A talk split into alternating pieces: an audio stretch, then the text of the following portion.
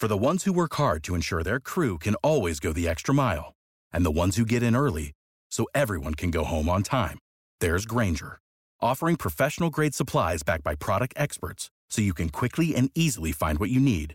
Plus, you can count on access to a committed team ready to go the extra mile for you. Call, clickgranger.com, or just stop by. Granger, for the ones who get it done.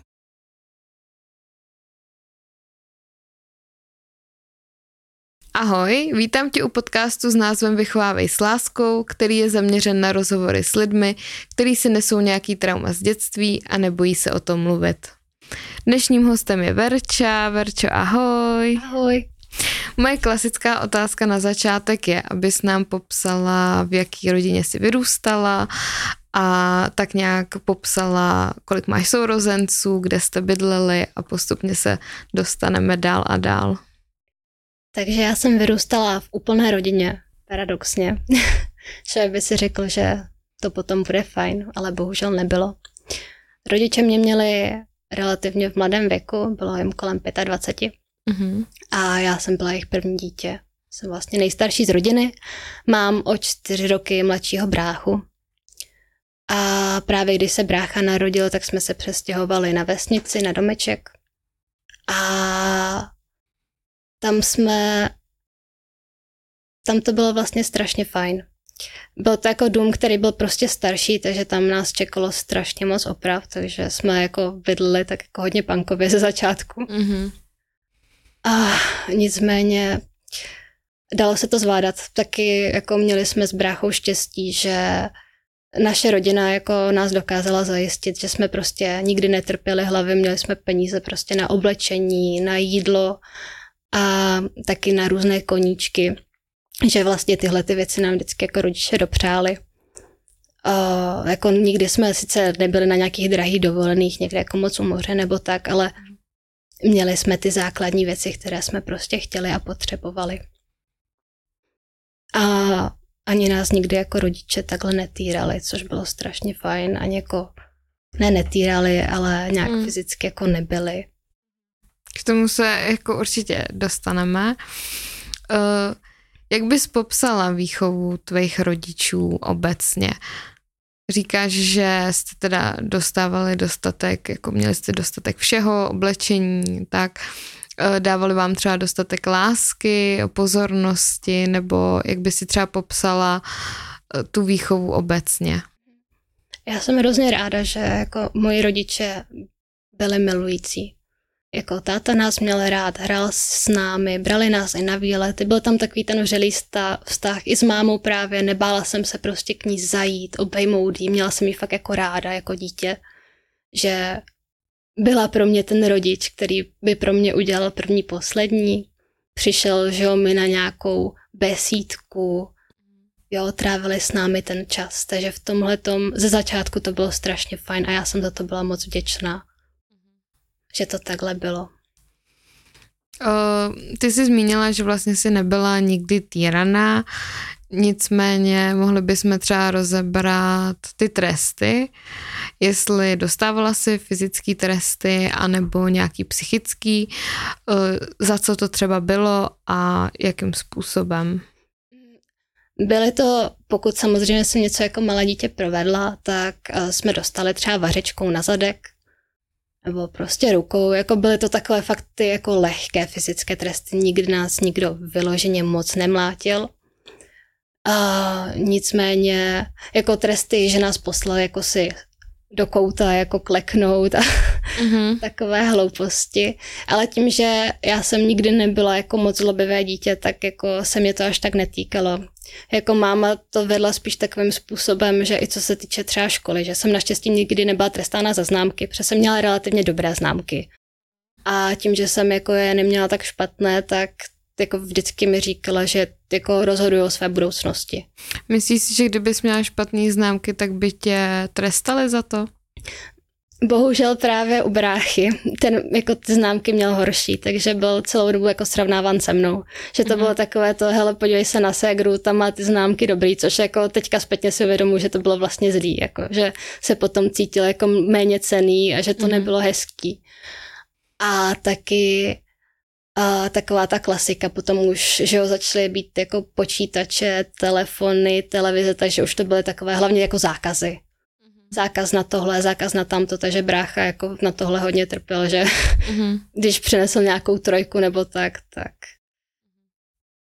Pamatuješ si třeba ještě za co ty tresty byly? Byly teda za známky, uh, za co ještě? Hmm. Přemýšlím, co takového jsme jako s bráchou někdy provedli tady asi je problém s tím, že my jsme byli jako fakt hodný, hodné děti, mi to přijde, že my jsme mm-hmm. jako mhm. nikdy neměli žádný jako nějaký větší průser. Mm-hmm. Já jsem se jako ve škole jsem neměla žádné problémy, že bych jako s někomu něco udělala, že bych jako nosila poznámky. Brácha možná přinesl nějakou poznámku, tak to se jako řešilo třeba, že tak za to ale já právě, že ne, já spíš jsem třeba asi třeba mohla lhát, nebo že jsem jako něco neřekla, když jsem měla říct. Nebo co mi třeba rodiče udělali a to mě jako fakt hrozně moc zasáhlo, i když je to taková jako blbina, že já jsem, uh, mi nešlo čtení jako malé, takže já jsem se u toho bakaláře bakaláře, uh, u slavikáře, u toho jsem se strašně vstykala a prostě brečela jsem, byla jsem totálně usazená, takže mě vzali a vyfotili vyfotili prostě moji fotku a vytiskli prostě v A4 formátu. A potom mi prostě říkali, no a teďka, když se takhle budeš stekat učení, tak to budeme ukazovat tvoji paní učitelce. Mm-hmm. A tímhle tím mi jako vyhrožovali a já jsem se potom cítila strašně špatně, protože jako člověk nechce, jako aby to někdo viděl, že jo, tak to mě tak jako hrozně jako hloupě to zní, ale zasáhlo mě to, no. No není to hloupý, určitě tohle není v pořádku, ale Necha, no jako já spíš nechápu, jako co k tomu to, jako toho rodiče vede, že člověka vyfotí a vlastně vyhrožuje mu místo toho, aby třeba mu pomohl s tím čtením a navštívili jste třeba, nevím, logopeda nebo někoho, kdo by ti třeba pomohl.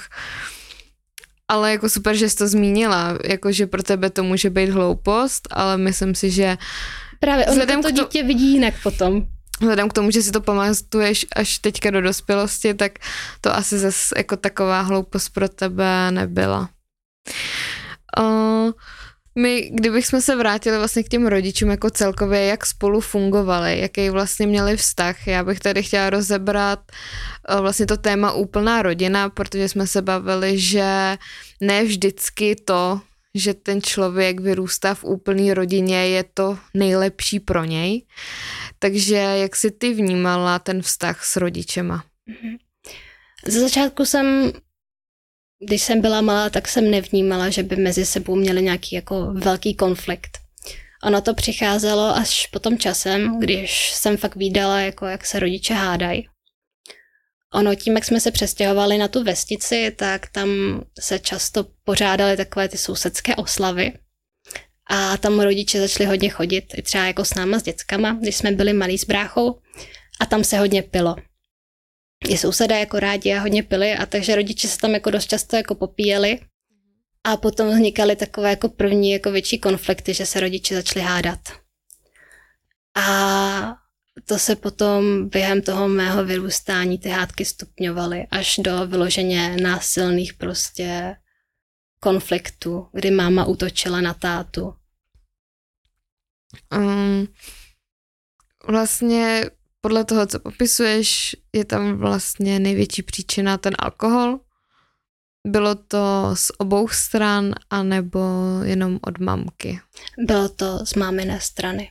Táta sice jako nebyl abstinent, taky se dal, ale nikdy netrpěl tím, že by byl prostě na tom alkoholu závislý. Mm-hmm. U mámy to taky začínalo tak prostě postupně, a, že jo, první to byla právě takhle na nějaké oslavě, nějaká ta sklenička a potom tím začala řešit ty svoje pro- problémy. Začala si ten alkohol prostě schovávat, ona si třeba zašla do vinotéky, koupila si tam nějaké dva litry prostě vína do lahve a ty si tam různě poschovávala po skříních a prostě byla to schopná vypít za jeden večer. Takže... V kolika letech uh, to začalo? Kolik vám třeba bylo s bráchou? Já si to právě nepamatuju úplně přesně, protože já vím, já jsem, to, já jsem si to první vůbec neuvědomovala, že je tam alkohol. to potom až mi došlo, když jsem byla starší, takže jako už na tom prvním stupni jsem si uvědomovala, že něco není dobře a pak jsem to jako poprvé tak jako třeba v té čtvrté třídě pojmenovala, že prostě jo, že mamka je asi závislá, že prostě mamka pije. A já jsem se ještě jako mladší jako zastávala té mamky, že když se prostě ti rodiče hádali, tak já vždycky prostě tati nech mamku, jo, vždycky jsem byla na té její straně. A až pak jsem si právě uvědomila, že to mamka vyvolává ty konflikty hlavně. A že tam jako je ten problém, no. Byly ty konflikty jenom pod vlivem alkoholu nebo i třeba mimo? Byly i mimo, jako oni už se potom hájali fakt jako o hloupostech, jako samozřejmě v, v normálních vztazích jsou konflikty a hádky a ale bylo to takové, že jsme třeba měli je někam na výlet a máma se urazila, že prostě nepojede, takže se ještě jako dvě hodiny řešilo, jestli vůbec pojedeme, nepojedeme, pak se třeba někam jelo. Mm-hmm. Ale už to bylo takové, že jsem asi chtěla být i radši bez té mámy, protože prostě jsem věděla, že tam se vyvolává potom ten jako konflikt. Takže už to bylo i mimo ten alkohol potom. Jaký druhy alkoholu mamka pila? Bylo to fakt všechno možné. Ona podle toho, co bylo doma. Mm-hmm. Buď to si právě jako koupila nějaké to víno ve vinotéce, to nějaké stáčené, a nebo pokud táta měl doma nějaké flašky piva, tak to byla schopná vypít. Pokud jsme tam měli že, nějakou pálenku, nějaký tvrdý alkohol, tak ten tam byla taky schopná prostě kopnout do sebe. Takže všecko, co prostě našla, nejčastěji teda to víno. Řeš, řešil to třeba taťka tím stylem, že by omezoval třeba peníze, aby se k tomu alkoholu nedostala, nebo jste ho prostě domů nekupovali, nebo ře- řešilo se to tímhle stylem třeba? Právě tímhle tím stylem většinou ne. Jako já jsem se třeba, když jsem něco vždycky našla, protože ona si to jako různě schovávala do skříně a takhle, tak jsem měla tendenci to vylívat. Já jsem potom chtěla vylít prostě všechny ten alkohol, co byl doma. Ale tím, že táta si taky občas dal nějaké to pivo nebo tak, tak prostě pořád to doma bylo. A tím, že když třeba přišli nějací sousedi, že tam tata měl něco pro ně koupené, takže a ty peníze prostě máma měla, no. Omezovalo to mamku třeba natolik, a že by třeba jí vyhodili z práce, nebo jak to měla v tomhle směru? Tím, že máma chodila spíše na brigády, tak v tomhle tom ji nikdy jakože nevyhodili za to, že by právě byla v práci. Ona si to relativně i hlídala, že právě jeden z hlavních problémů bylo to, že hlavně když to začínalo, tak ona měla prostě brigádu, kam chodila od pondělí do pátku a my jsme vždycky čekali prostě, když přijdem domů v pátek ze školy, jestli tam najdem tu matku úplně jako v limbu opitou nebo ne, jestli se rozhodne se opít nebo se neopije. Takže si to hlídala, že se to tak jako třeba nechala ten víkend, takže v pátek se fakt jako opila, v sobotu ještě jela a v neděli se nějak jako dala dokupy, aby v pondělí šla do té práce. Věděli to třeba sousedi, řešilo se to třeba nějak skrz vás, že by třeba na vás zavolali sociálku, protože věděli, že mamka je pod vlivem alkoholu často, nebo se to prostě nějak jako neřešilo? Tím, že jsme na vesnici měli domeček, který byl tak jako kdyby odtržený od všech jako sousedů, že jsme jako měli sousedy, ale byli o něco dál. Takže určitě od nás slyšeli jako křik, nadávky, rozbíjení věcí, asi to bylo slyšet ale nikdy jako někdo cizí nezavolal policii, nebo tak to jsme volali my potom s tátou.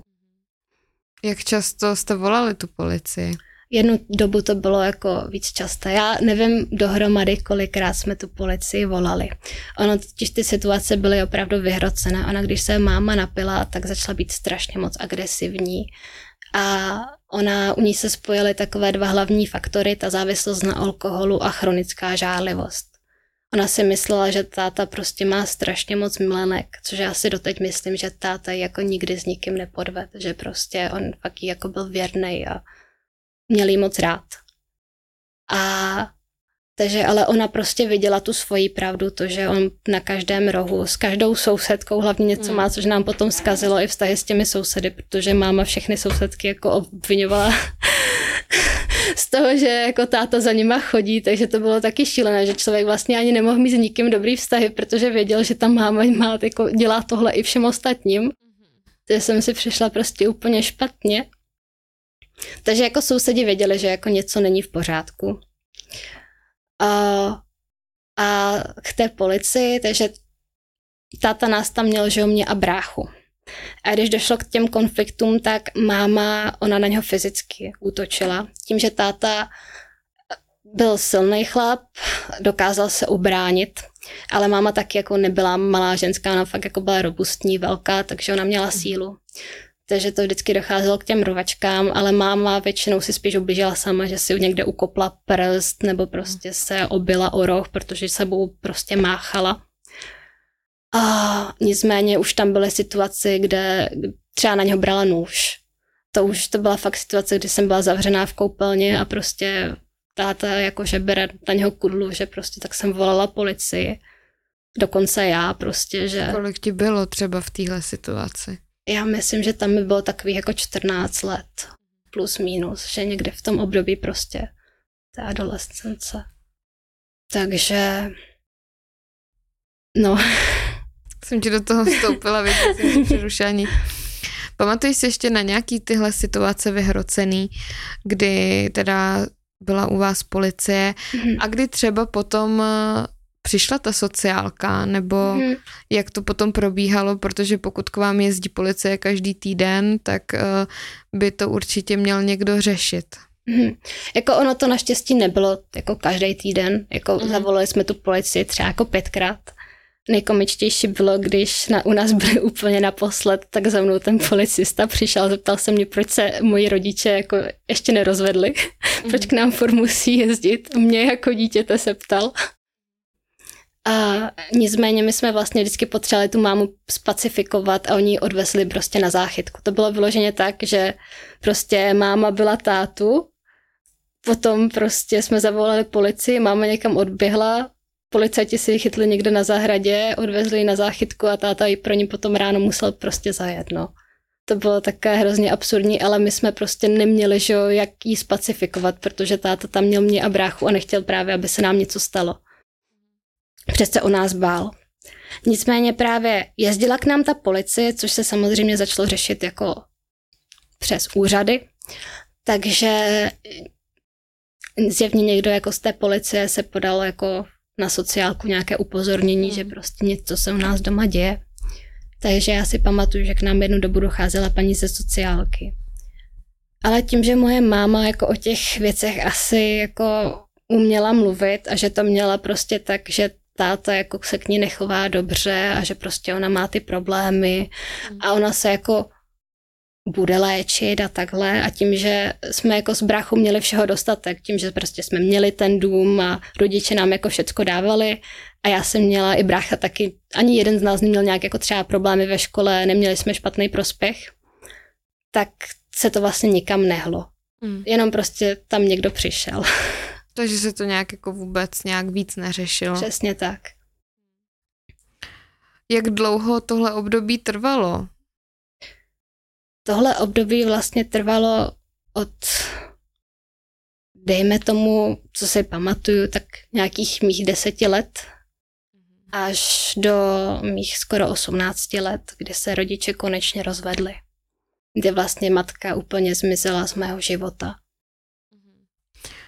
Co teda byla příčina toho rozvodu, když tolik let vlastně žili v tomhle jako vztahu o manželství a pořád se nic nedělo v době, kdy ti je 18 a už jsi vlastně dospělá a můžeš se odstěhovat, tak konečně se jako rozvedli. Jaká to příčina tam byla? Už toho asi bylo moc. Ona totiž máma a vždycky měla ty etapy toho pití, že prostě pila, dělala ty scény a potom vlastně se teďkově strašně omlouvala, slibovala mu hory doly, prostě dělala jako, že jo, teď se jako půjdu léčit, teď prostě jsme jí poskytli nějakou tu pomoc, našel se nějaký psychiatr, nějaká podporná skupina, tam chodila třeba týden, pak to prostě vzdala. Nicméně chvilku třeba měsíc vydržela jako nepít, vydržela jako to nějak udržet ten klid v té rodině, ale pak to začalo znova. a, a že jako tehdy se to fakt zlomilo, že ona už prostě nedokázala přestat, že už se ta situace jen jako zhoršovala a zhoršovala. A prostě byla pořád opilá a už jsme fakt nevěděli, co s ní. A taťkovi to asi konečně došlo, že už to nemá smysl, že už prostě konečně mu došlo, že se musí s ní rozvést. Ono, ona vlastně i mamka tím, že tam byla ta obří žádlivost, tak táta vlastně si ten život ani nemohl užít, že? protože ona nechtěla, aby chodil někam za sousedama, nech, nám vlastně rozbila jako ty vztahy s těmi sousedy, že jo. Nechtěla, ať chodí někam na pivo s kamarády, hrát nějaký fotbal. Táta třeba strašně chtěla jako chodit hrát fotbal, tak jednou za čas prostě si zašel hrát fotbal a hned bylo prostě úplně zlé, hned to byl ten důvod, proč se matka opila. Že jo, a potom já prostě jsem zoufale prostě volala tátovi, že prostě matka zase někam odešla, jako se schovala a zase někde pije. Takže v tomhle tom to bylo strašně na nic. Ona, ona bylo blbý, že ona stačilo, když já jsem třeba potom chodila s tátou běhat, tak i to prostě bylo špatně. I tak tam táta třeba vzal sebou nějakou tetu a my jsme trávili čas s nějakou tetou. Přitom jsem vím, že jsem tam byla jenom já s tátou, nebo táta vzal mě a bráchu na nákup. A hned jsme tam byli už s nějakou jinou paní, takže už jako ta mamka byla na tom tak špatně, že fakt viděla všude tu nevěru z tátově strany. A považovala i mě a bráchu za že vlastně to táto vytrpíme, že i my vlastně jsme součástí toho jejího nějaké té představy o tom podvodu. Co nejhoršího mamka udělala pod vlivem toho alkoholu? Mm. Asi jako všechno. Pro mě jako z toho není nic tak vyloženě úplně nejhorší před celé jako celek. Je to pro mě strašně nepříjemné asi rozhodně ten okamžik, kdy na tátu fakt vzala nůž, protože to jsem měla už úplně největší strach o nás, o všechny, hlavně o tátu, že ho prostě fakt bodne. Jako to jsem se bála v podstatě po každé, že matka může zautočit na tátu a potom kdo ví, co provede s náma. A, ale asi u toho jsem se bála, ale ještě horší jako bylo hlavně ze začátku, když uh, vlastně já jsem mámu měla strašně ráda, já jsem ji fakt jako milovala jako dítě a ona nám v tom stavu, že jo, když se opila, tak tátově strašně vyhrožovala, jak se zabije. Mm-hmm. A to mhm. pro mě bylo asi nejtěžší, jako vidět, že ty tomu člověku nemůžeš nějak pomoct. A máma se třeba sebrala a v noci jako vyšla z domu a odešla prostě pryč. A jakože jde prostě někam do lesa. Takže táta jí prostě se po nějaké hodině vydal prostě hledat a našel jí tam potom někde večer ve škarpě a já si pamatuju, jak jsem prostě zůstala tam doma, že najednou prostě jsme tam byli jenom my dva s bráchou, tak já jsem si vzala a začala jsem si prostě kreslit obrázek. Prostě nějakou vílu a přála jsem si prostě, ať se máma vrátí domů, jo. Protože jsem prostě chtěla, ať je máma v pořádku. No, ale jako já jsem věděla potom už časem, že ho člověk otupí, takže jsem věděla, že máma nikdy jako tu sebevraždu nebude schopná spáchat, že ona se nesáhne na ten život, že to prostě jenom to vydírání, mm. ten pocit té moci vlastně nad náma. Ona třeba byla schopná se úplně opít a sníst pláto i balginu, jakože jako taková ta výhruška, že mě to zabije. Jako jo, zničí ti to játra, ale vlastně jako asi úplně ne, pokud vyloženě nebude fakt něco špatně. Byla třeba i nějaká situace, kdy byla agresivní na vás pod tím vlivem? Mm. Ono k tomu asi došlo. Já už se to tak moc nepamatuju. Nebyly to asi vyloženě fyzické útoky, ale rozhodně to byl nějaký ten křik, nadávky, protože ona strašně vždycky nadávala prostě. Rozbíjela kolem sebe věci, takže bylo to spíš z toho hlediska, že na nás útočila slovně, že slovně nám jako nadávala. Že prostě, když jsem se třeba zastala už potom v té jako pozdější fázi toho táty, tak prostě já jsem byla taky ta špatná. A všecko to jako bylo zle. Uh, možná ještě i tím, jak jako rozbíjela ty věci. Tak když člověk měl třeba nějakou oblíbenou věc a fakt o ní nechtěl přijít, já jsem si už potom třeba některé věci i schovávala prostě, aby se k ním ona nedostala. Mm. A blbé bylo to, že, že člověk má ten dům, ten baráček, který je potřeba opravit, takže vždycky jsme jako, že jo, ta táta furt něco jako postupně opravoval, jenže máma ty věci neustále prostě ničila, ona vybila okno kamenem. Mm táta, když měl auto, tak tím, že ona si myslela, že má ty milenky, tak mu prostě do okna jako vyrývala nějakým kamenem nebo klíčem prostě kosočtverce yes. s čárkou, jo, i do laků, anebo to kresla později ve sklepě mm-hmm. a podobné věci, takže nám jako postupně ten dům jako tak nějak demolovala různé stolky a věci. Mm. Dveře jsme měli vždycky úplně rozkopané zničené, tak jsme to měli vždycky polepené nálepkama, prostě ty díry v těch dveřích. A když u vás byla ta sociální pracovnice a vlastně viděla, že ten dům je prostě v takovém stavu, kde prostě jsou rozbitý dveře a evidentně je tam nějaká agrese, tak stejně jako, se nic jako nedělo. Ono to totiž asi nešlo až tak vidět. Jo? Ono jako ty věci se, že ho potom dali do nějakého toho jako pořádku, jo, třeba ty dveře se zalepily prostě nějakýma nálepkama, jo, to okno se potom taky jako vyměnilo hnedka, že jo, takže ono to nešlo tak vidět, no. Jak moc to ovlivnilo tvůj vztah s tou mamkou? Ty jsi totiž tady několikrát zmínila, že si jako dítě hrozně milovala a taky si teďka říkala, že s ní nejseš už pět let v kontaktu. Jak moc to ten vztah váš ovlivnilo? Ten vztah to úplně zničilo. Vlastně já jsem během toho mého dospívání začala postupně nenávidět. Fakt se ve mně probudila ta extrémní zlost, že já tohle to musím zažívat pořád a stále dokola. Takže vztek, strašný vztek. Bylo to jak vůči mamce, tak vůči taťkovi, že prostě to nechává zajít tak daleko a že i když jsem se já jsem tátovi furt i s bráchou říkali, s babičkou, prostě pojď, rozejdi se s ní, prostě vyřešíme to, budem třeba s tátou. Já jsem se jako bála i toho, že třeba by nás soud mohl přidělit mámě, kdyby se rodiče rozvedli, což jako potom mi došlo, že fakt jako to by nikdo neudělal. Nikdo normální, takže chtěla jsem, ať se rodiče rozvedou. Takže tam byl ten vztek vůči taťkovi, který nepodnikal žádné ty kroky, Snažil se mámu přemluvit, ať jde do léčení, ať jde do nějaké léčebny, snažili se chodit do poradny, snažili se ten vztah jako zachránit. Vždycky tam byla taková ta světlá chvilka, kdy matka na chvilku přestala pít a snažili se nějakým způsobem. Nicméně, jako fakt jsem už tátovi říkala, že s ní nic nehne. Hmm. A viděli jsme to všichni, ale prostě Nejhorší, že ona, i když měla tu představu, že jí táta strašně podvádí, tak ona ho nechtěla opustit. Ona prostě tam byla jenom ta představa, ale ona to vlastně nechtěla udělat. Ona tam měla vlastně zázemí, měla tam všecko, co potřebovala, že jo? A měla se tam dobře. Ona to věděla, že potom nebude mít kam mít, když se s ním rozvede.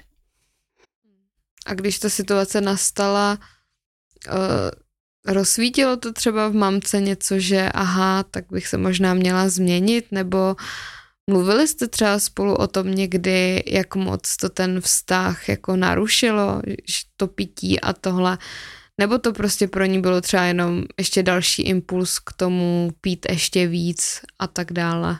Právě, že si pamatuju, že jsme byli i na nějaké rodinné terapii, že jsme byli v nějaké jako místnosti a řešili jsme to tam všechny společně. Nicméně máma měla vždycky tu svoji realitu, tu svoji pravdu, tak jak to je. Ona se totiž cítila jako oběť což je asi nejhorší, protože člověk s člověkem, který se staví do té pozice oběti, nehne. Ona si myslela, že je oběť táty, že on má svoje milenky, že on ji vlastně trápí, jako jasně taky se k ní asi nechoval v některých situacích úplně dobře, ale nebylo to takové, aby dělala to, co dělala. A takže ona se tak jako udělala kolem sebe takovou tu bariéru té svojí pravdy a kdykoliv jsme ji konfrontovali s tím, že ona má ten problém, že ona by prostě měla přestat pít, tak to bylo ne, prostě vy se stavíte na stranu táty, vy jste ti špatní. Takže tím, že já jsem se čím dál tím víc stavila na stranu toho táty, tak tím já jsem byla pro ní ta horší. Takže i tohle to tak jako úplně zničilo ten vztah, protože vlastně já jsem nebyla na její straně. Hmm. Tím si vlastně rozbila ten vztah úplně s každým z naší rodiny. I s babičkou, která ji prostě měla ráda. Jak to ovlivnilo třeba toho bráchu, který byl mladší? Mm-hmm. Brácha, ten to určitě vnímal, ale asi to nevnímal až tolik, že já jsem tam byla takový ten hlavní jako mediátor mezi těma rodičema, že brácha byl tak jako chudák jako v pozadí. Nicméně taky to jako vnímal, taky vlastně mámu asi nenávidí ještě víc než já, že pořád má v sobě. Já jsem se konečně, už teď jsem se dostala do té fáze, že mi to prostě jedno, že vím, že s mámou nikdy prostě nic nehne. A už jsem se s tím jako smířila a ten vztek jako nějak postupně trošku jako vymizel. Nicméně vím, že v bráchovi to pořád prostě je, že jako je strašně moc jako na tu mámu jako zlej. Nebo ne zlej, ale jako naštvaný. Mm-hmm. Že vlastně kdyby se jí cokoliv stalo, tak je mu to jedno. Což zní strašně zlé od dítěte tohle slyšet, že? Ale... Ale jako naprosto to chápu. Um, jak vlastně to probíhá teďka, ten vztah s tím taťkou třeba, protože mm-hmm. mamku jste teda asi oba dva úplně vytěsnili a ten taťka tam ale v tom životě pořád zůstal i po tom rozvodu, tak eh, jak to máte nastavený třeba teďka? Jako ono bylo ze začátku, ještě když jsem bydlela s tátou, když jsem bydlela doma, se naučit fungovat. My jsme se vlastně nikdy jako už tříčlená rodina po tom rozvodu fungovat moc nenaučili. Já jsem si akorát vlastně uvědomovala, eh, že jsem přišla o tu mámu, jak je mi to vlastně strašně moc líto. Takže při takových jako věcech, jako třeba taneční ve škole, kdy už vlastně tam ta máma vůbec nebyla, tak jsem se nenaucítila úplně jako tady mají ostatní toho rodiče, tanečník se mě zeptal, jako kde máš mámu a jenom nevěděla jsem, co říct. A táta jako v té domácnosti byl a zároveň nebyl. Bylo to takové, jako že se o nás postaral s bráchou, ale už jsme byli prostě, nic tam jako mezi náma moc nefungovalo. Takže já jsem se s tátou začala strašně moc hádat. A on si potom našel novou přítelkyni, takže ta situace se ještě jako o to více zkomplikovala, že vlastně najednou mi do života přišel někdo úplně nový, cizí, a já jsem se s tím úplně nevyrovnala dobře, takže jsem se taky nechovala nejlíp potom. Nicméně, když jsem se odstěhovala, tak ten odstup pomohl jako ten vztah zachránit a teď se snažíme jako být v kontaktu a telefonovat si spolu a je to vlastně zase jako fajn. Nikdy už to asi nebude takové, jaké to mohlo být, ale jsme spolu a tím, že brácha ještě u táty furt bydlí, tak fungujeme. A táta mě má rád, za což jsem strašně ráda. Jaký máš názor na alkohol, když vlastně si byla svědkem toho, co to s člověkem může udělat? Já jsem do svých 18 let byla fakt jako takový, samozřejmě každý by měl být abstinent do svých 18 let, že ano. Nicméně víme, jak to tady v Česku funguje. Ale já jsem byla taková, že fakt jako nikdy v životě nechci pít, že alkohol je prostě to nejhorší na světě. Fakt jsem to brala úplně hrozně. A o to víc mi to asi bránilo i ve vztahu jako s mými vrstvevníky, protože jsem je považovala úplně jako, hej, proč jako piješ, prostě, když to jako není dobře, protože jsem to věděla u té mámy, viděla jsem, co to jako dělá s tím člověkem. Ale potom samozřejmě po tom 18. roce, když jsem se na to začala dívat trošku jinak, a řekla jsem si, že prostě OK, jako je to v naší společnosti jako takový ten jako stmelovací prvek, ten alkohol.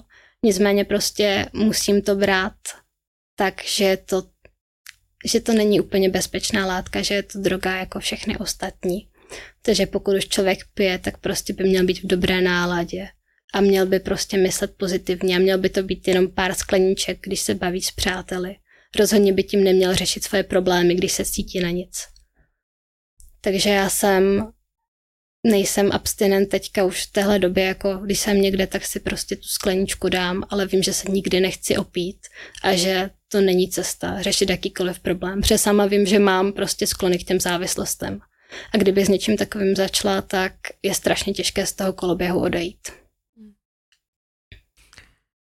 Měla jsi kvůli tomu, co jsi vlastně v dětství viděla a čeho jsi vlastně byla svědkem těch hádek a házení věcí, uh, někdy nějaký psychický problémy? Já jsem u sebe ve svém dětství jako nic takhle nezaznamenala, že mi ty věci jako nedocházely, že mě třeba jako něco trápí. Že tehdy od toho jsem měla takový jako emoční odstup, že jsem si přišla jako strašně silná, že to jako všechno jsem nějak ustála. Ale potom právě, když jsem začala žít jako ten soběstačný dospělý život, tak jsem najednou zjistila, že to tak úplně není. Zjistila jsem, jak jsem emočně nestabilní, jak vlastně ten strach ve mně zůstal, jak jsem se jako malá prostě bála při těch hádkách o svůj život, o život jako bráchy, táty i mámy. Tak jak jsem vlastně strašně přecitlivěla a choulostivá.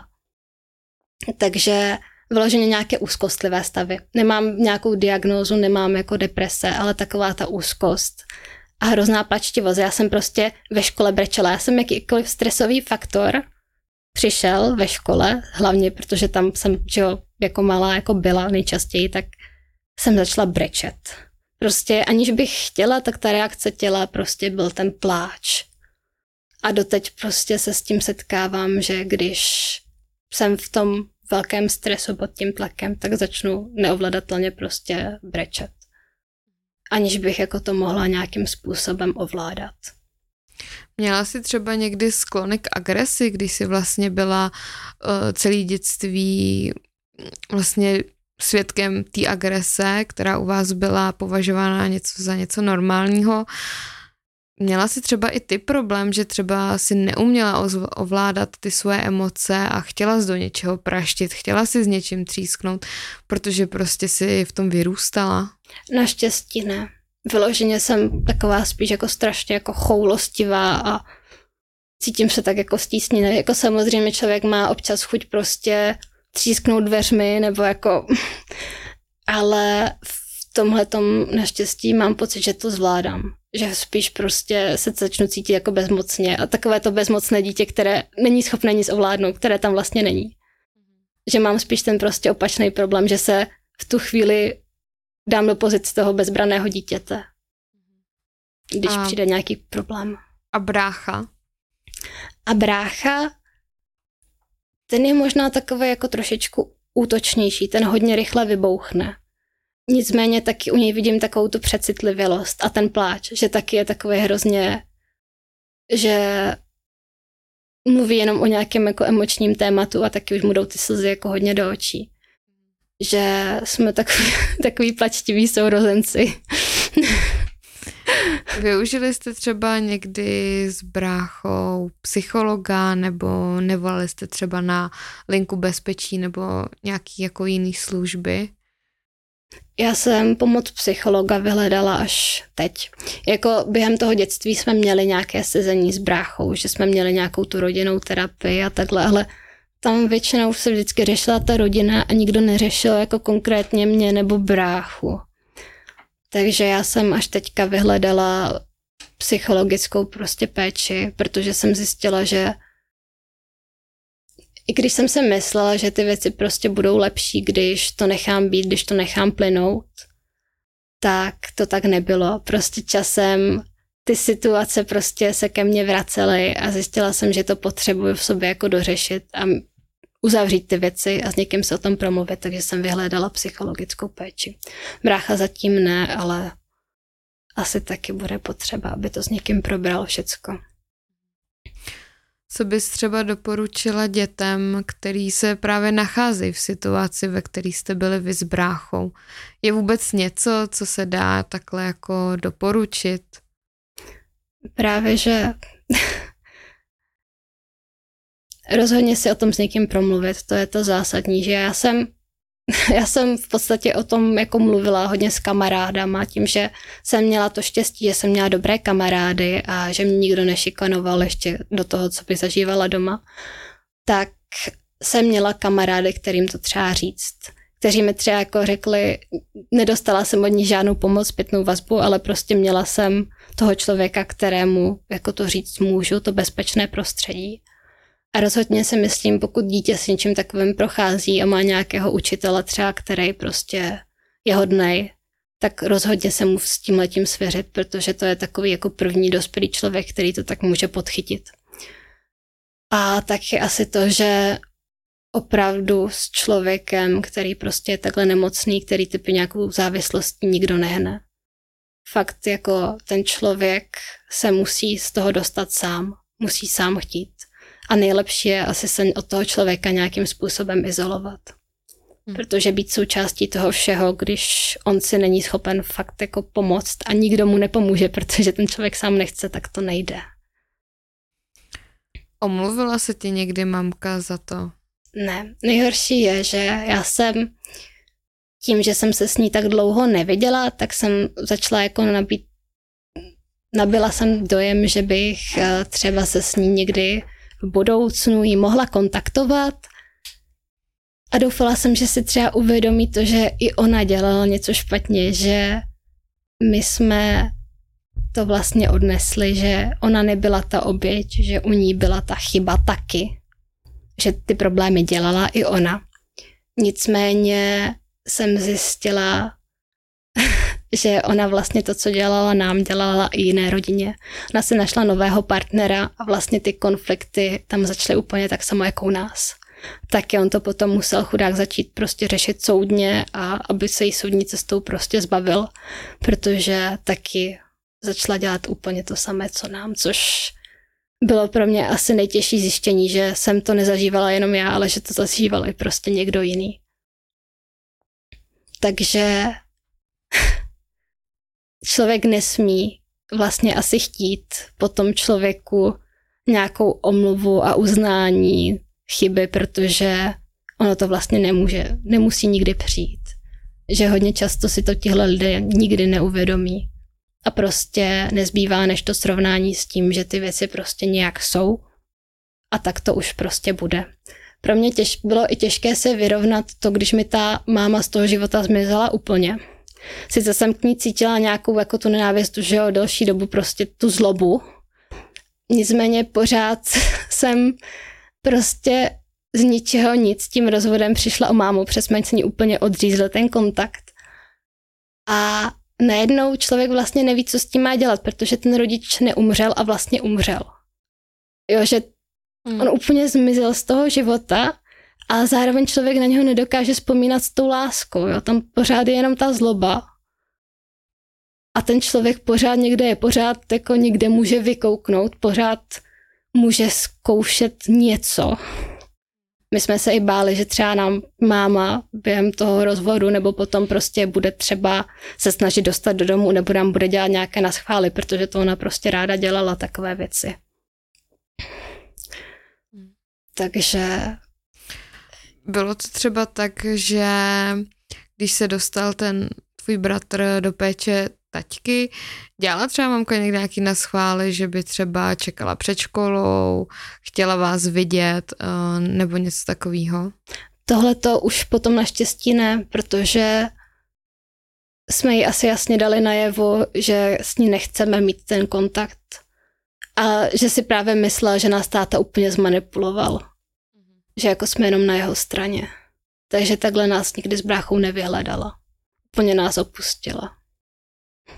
Je ještě něco, co by si třeba chtěla zmínit a neřekla jsi to? Mm.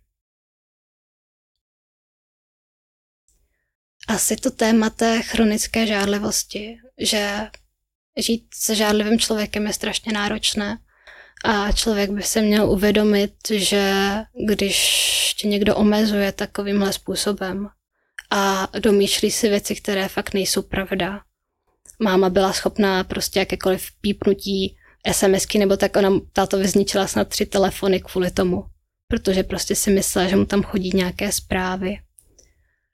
Takže člověk by si fakt měl uvědomit, že to není dobře a že z takového vztahu by měl jít radši pryč. Takže ta žádlivost je vážně problém. Žádlila třeba někdy i na to, že s tím teďkou vycházíte víc než vy spolu?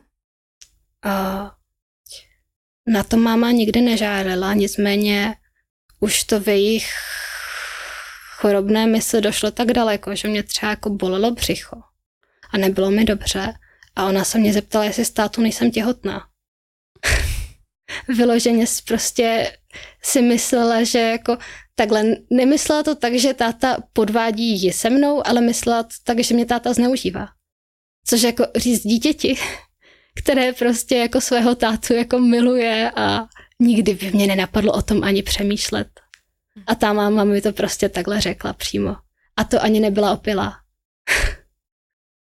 Myslíš si, že chtěla jako tomu tačkovi za každou cenu uškodit a ukázat, že je ten špatný, nebo jako z jakého důvodu tohle vůbec dokáže jako člověk říct? Já nevím, kde se to prostě v té její hlavě vzalo prostě. Proč? to je asi ta otázka, kterou jsem nikdy nedokázala zodpovědět. Protože my jsme se mohli mít fakt strašně dobře. My jsme měli všecko. My jsme mohli být spokojená rodina. Úplně šťastné děti. Kdyby prostě mamka neměla tady ten problém s tou žárlivostí a nezačala pít. Verčo, já ti moc děkuju za to, že jsi sem přijela a sdílela si tvůj příběh. Děkuju moc. Já děkuju. Dnešní díl je tedy u konce. Budu ráda za každou zpětnou vazbu, odběr, like a sdílení a budu se těšit brzy u další epizody. Ahoj. Budu ráda, když podpoříte tento podcast sledováním sociálních sítí, které jsou v popisku.